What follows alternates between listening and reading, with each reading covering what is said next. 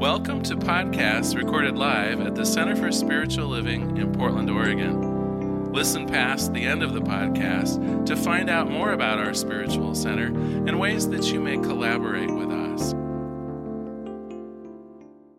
It's an exciting day because I, I like to call this New Beginning Sundays because we're launching a new series, as Nancy said in the announcements.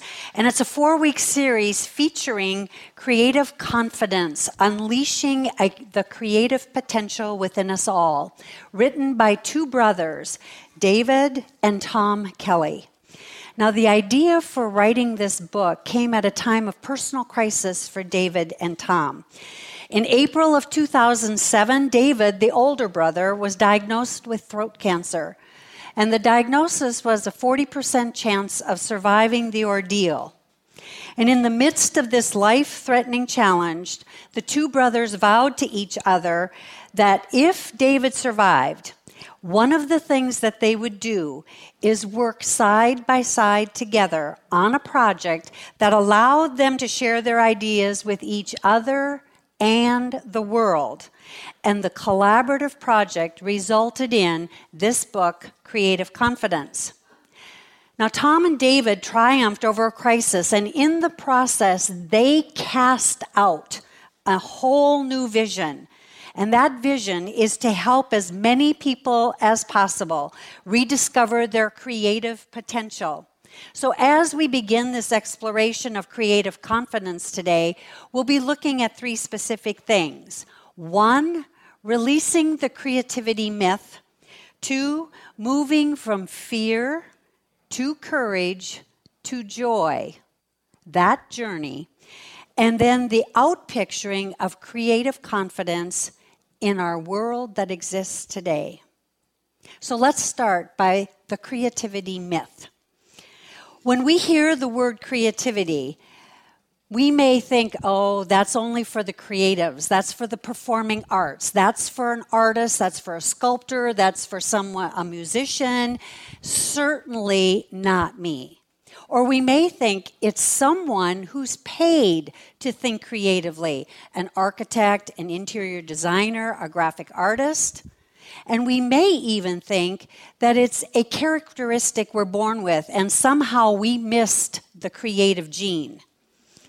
And that is a set of misconceptions that our authors call the creativity myth. And what they encourage us to do is to do something fun that they call flipping. And that is to be willing to give up the creativity myth, that set of misconceptions, and embrace creative confidence, that innate gift that resides within. Now, we know, having had an up close and personal encounter with science of mind, what the authors discovered in much of their consulting work, and that is that everyone is creative. And we know that in Science of Mind because our foundational principle is the principle of oneness. And that is that there is only one power, one presence, that is God, and that we are of it. And that our divine inheritance is the divine creative process. That the very process God uses to create all that is seen and unseen is exactly the same process that we inherited thoughts become things. We take the seed of a thought, we plant it in the fertile medium of a soil, and it produces form or the plant. So when they looked at creative confidence, what they found was yes, all of us are creative, and at the core is a set of beliefs in our own ability to create change in the world around us and a conviction that you can achieve what you set out to do. So when they processed this belief system and looked at it and said, well, how do we help people shift from that? The phrase flipping was coined because it delighted David. And all he thought about was that uh, we do somersaults on a trampoline or off a diving board, and the freedom of flipping an old, worn out belief is much like turning a flip on a trampoline. Well, there are many examples, corporate examples, and examples from the D School at Stanford University in the book. However, I'm choosing to uh, share a homegrown example, one that happened right here at Portland Center for Spiritual Living. Last Sunday after the service, Dana Bowie approached me. And you could tell as she walked up, there was this excitement. Her entire presence was alive and animated. And she touched my hand and she said, Marilyn, I just have to tell you something. And she said, I came back from the woman's retreat and I told myself, I am going to paint. And she said, I told myself, just do it. And then she burst into this radiant smile and she said, I did. And she pulled out her phone and showing me a picture of this vibrant, beautiful piece of art, full of color, that is the exact expression of this vibrancy that was standing right in front of me. I, I said, Well, what happened?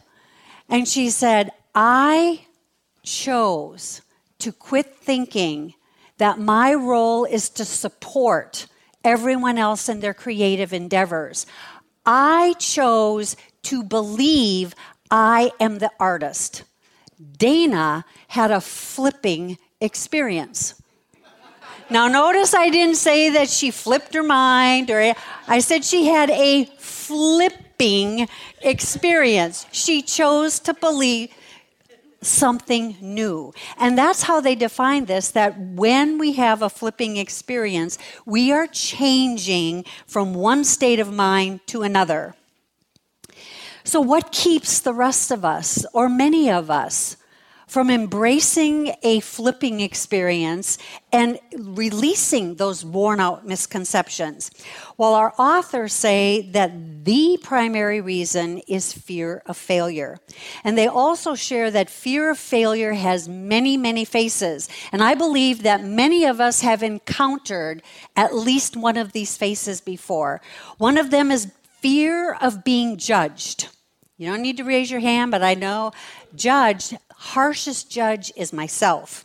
Fear of getting started and fear of the unknown. And so the journey from moving from fear to courage to that joy that was expressing in, through, and as Dana begins with one small step. It's the journey of allowing yourself to be a beginner. See, we don't start because we're afraid that we're not perfect. We're afraid it's not good enough. And so we just say, well, maybe someday when I get around to it. And then around to it never gets around. And so the most important thing is that we give ourselves permission to be a beginner. And research shows that when we accumulate a series of small successes, it overflows into every aspect of our life. Every area of our life is enriched. And not only does it enrich our life, it enriches everyone with whom we come in contact. And so, this bravery that Dana experienced has inspired my life, which I'm now sharing with you, which is on tape, which goes out to all the podcasts. Who knows how many people will experience that kind of courage simply because one person chose to be a beginner. Well, there's another example that I'd like to share with you. Again, the book has numerous examples and they're really powerful. But this is someone I know who has also given me permission to share her story. She's a classmate. I met Lissa in Building Virtual Spiritual Community. It's a class that's required in ministerial school, and it's all about embracing the tools to be beyond a brick and mortar sanctuary. How can we serve and reach more and more people and is building virtual spiritual community. One of the requirements of the course is a team project. Now, I don't know about any of you, but I'm not, and up until now, haven't been that excited about team projects. My experience has been some of us do the work and everybody gets the same grade. Well, there are five of us that came together on this particular project, and I have to say, this is not that experience at all. This is an, a magnificent experience. We came together the very first time and we started with a visioning process, and out of that visioning process came the name of our team, and that is Architects of Higher Consciousness. Yes. And we met a couple of times. We had a perfect outline of what our project was going to be, what our presentation was going to be for our class. We sort of had a little lull when we got around to distributing the workload, but just a slight one. Because Lissa stepped into the void. Before our next meeting, she sent out an email and said, Hey, tribettes, because the book we picked is tribes, and so we're tribettes. Hey, tribettes, check this out. This is my first ever PowerPoint. What do you think? Well, her ideas were fabulous and we came to the to the next zoom meeting and i knew the instant all the pictures came up we were going to discuss the PowerPoint first thing because there was so much enthusiasm. Lissa's face was radiant. The project has gone further than any of us could have imagined because Lissa stepped into that void and dared to be a beginner. Our PowerPoint has expanded beyond what we initially thought it could be. Well, on week five, our instructor, Dr. Christina Tillotson, sent out on Moodle, which is our, our program where we have to post all of our uh, input as classmates, and she said, Please review your initial goals, where you think you are now, and what help do you need to get to where you want to go. Well, Lissa shared an epiphany. She called it an epiphany, and I'm calling it Lissa's creative confidence epiphany because this is a edited version of what she sent. Guess what? I have attempted things I would never do. This goes in all areas of my life too. I have attempted to do PowerPoint for my tribe members, and I can't believe what we have created. I am so excited doing things I have never, ever done. Are they fantastic? They are to me, but a pro view, maybe not. The truth is, I'm not worried in the least what others think. I am patting myself on the back and saying, Nice try, kid. Keep it up. And then she speaks to all of us. All of you listen. What you do in one area, you will do in every area if you choose to look. This class made me attempt to try things I did not want to do. My goals now are that I try to do things I have not done in spite of my judgments, and whatever I do, keep it up till I am really proficient at it, no matter how many times it takes. She's giving herself to, permission to be a beginner. She's giving herself permission to keep at it. She's giving herself to refine, she's giving herself permission to refine her skills. And so, what about us? What can we do to allow ourselves that kind of creative confidence? Well, I'm going to share with you your at home activity this week early.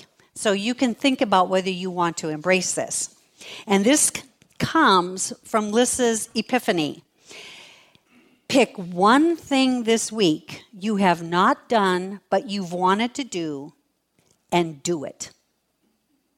Keep at it in spite of any of your own personal judgments or any negative feedback you receive until you are proficient, no matter how long it takes. So, this is your at home activity if you choose to do it. Now, I'm going to share that Lissa inspired me. I've always said technology is not my bag, no way. But we had a desire to pay a musical tribute to our classmates at the end of our PowerPoint. I found the song, said, What do you think about this? Everybody thought it was great. And then it was like, Well, how do we do that? So I came to Jim Bowie and I said, Do you think we could edit this? And he said, Well, I'm not sure. But he said, Bring me the music and we'll see. Well, once Lissa had her epiphany, I sat down at the computer and I said, There's got to be a way. Not only did I download an MP3 file, now many of you think, you know, they have continuous players. Well, this is my first MP3 file. Downloaded it, placed it into a PowerPoint presentation, edited it, and when I went to play the PowerPoint, it worked perfectly the exact number of seconds that we decided we wanted our music, musical tribute to be. So you see, when, when we give ourselves permission to be creative and express that creative confidence, everyone around us jumps in. So then, what does that mean for outpicturing creative confidence in our world today? One of the things the authors share is that people with creative confidence have a greater impact on the world around them. With creative confidence comes the desire to proactively guide the course of their life and their organization and the world around them. Well, this weekend I was in class for a day and a half with several of my, with 20 of uh, my ministerial school colleagues. And one of our guest presenters, we had the privilege of hearing from Reverend Dr. Kenn Gordon, the spiritual leader of Centers for Spiritual Living. Oh my gosh. All I can say is we are so blessed to have a leader so steeped in spiritual principle. One of the first things he shared with us is one of our strongest beliefs is that there's only one intelligence and we are all a part of it. So if we think of it, our very essence, is rooted in this intelligence. So, of course, we have access to creativity.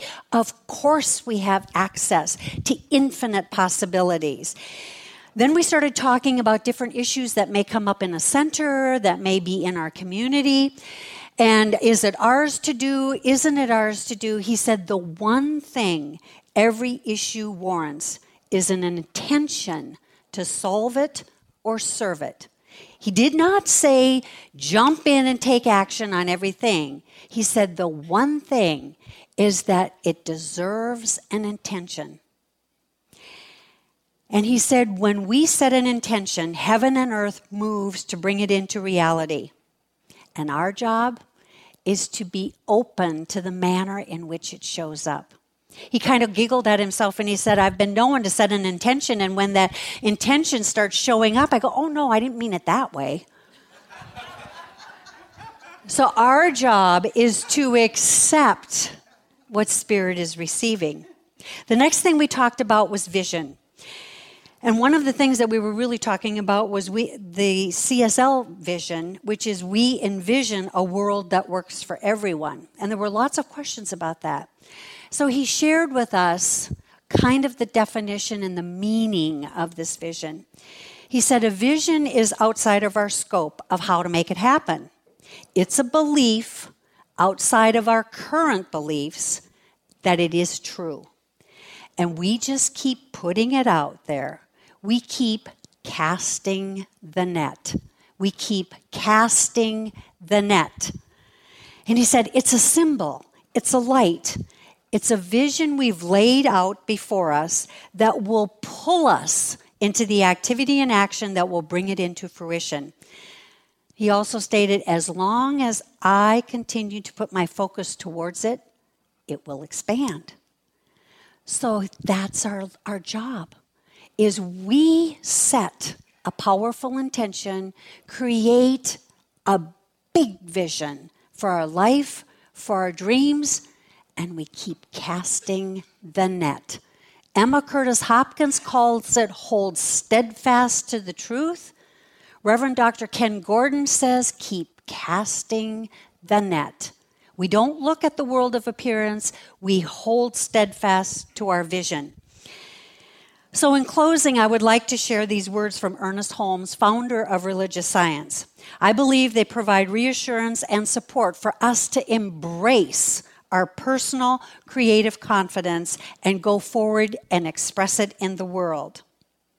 He says, believe in a power. Believe this power is right where we are. Understand it is a power for good. Realize this power flows through us, operates in us, and that its instrument is in our mind. Begin right where you are because there is no other place where we can begin. Let us pray. In this infinite possibility that is the truth, that is spirit, its infinite intelligence, it is the one mind that creates from a divine creative pattern of perfection that gives freely of itself to itself. And I know that my life is of this perfection, that my life is deeply rooted in this infinite intelligence, in infinite possibility. And as I know this to be the truth of my life, I know it to be the truth of each person here today and throughout the world.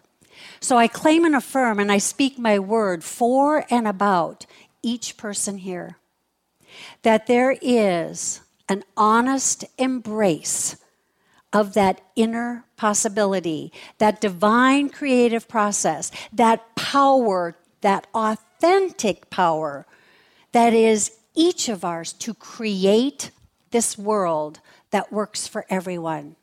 There is a willingness to experience the flipping point, to give up the misconception that there is no creativity in our life, that personally that possibility doesn't exist for us.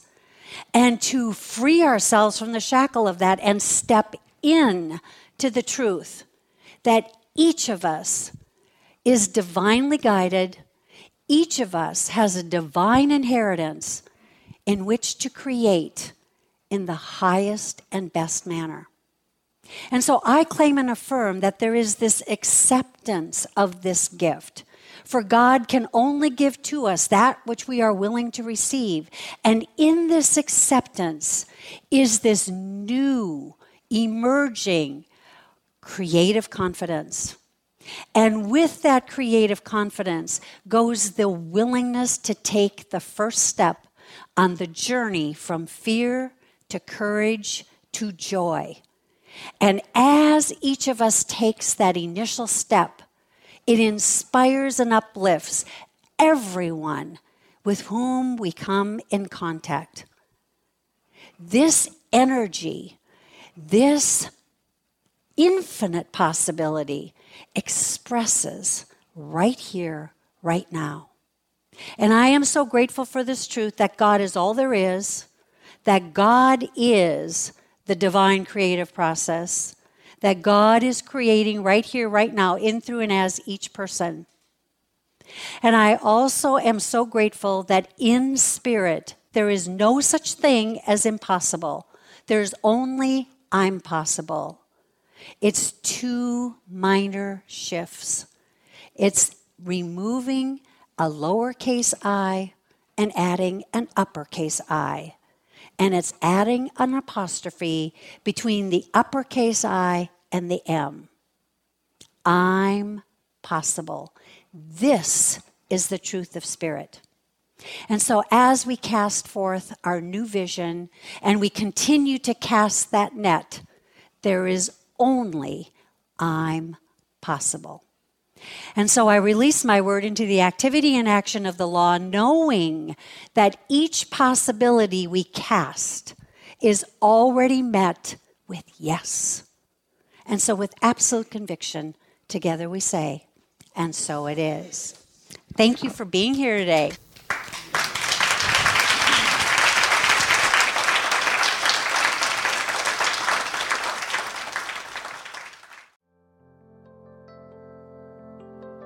We hope you enjoyed today's podcast. If you happen to be in the Portland, Oregon area, we'd love to have you visit in person. The Portland Center for Spiritual Living is located at 6211 Northeast Martin Luther King Jr. Boulevard. We have inspirational services at 9 and 11 a.m. every Sunday. Our mission is to open hearts, ignite minds, and to make a difference. If you'd like to support our center and its podcasts, you can donate online at www.pcsl.us/donate. Our website is also the place to learn more about what's going on at the center or to contact us. Allow us to become part of your extended community. Wherever you are on your spiritual journey, you are most welcome at the Center for Spiritual Living.